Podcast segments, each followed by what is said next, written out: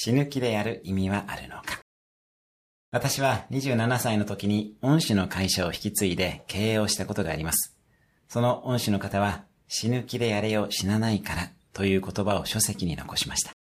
そして本当に濃い人生を送ってから40代後半の若さで他界されました。死ぬ気でやると死んでしまうこともあるのかもしれません。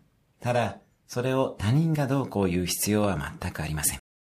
大切なことは自分自身、あなた自身がどう生きたいのかになります。あなたはどんな人生を送りたいでしょうか？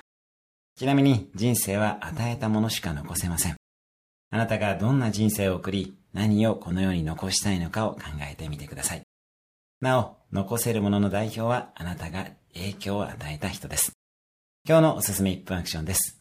人生で残したいものを考えてみる。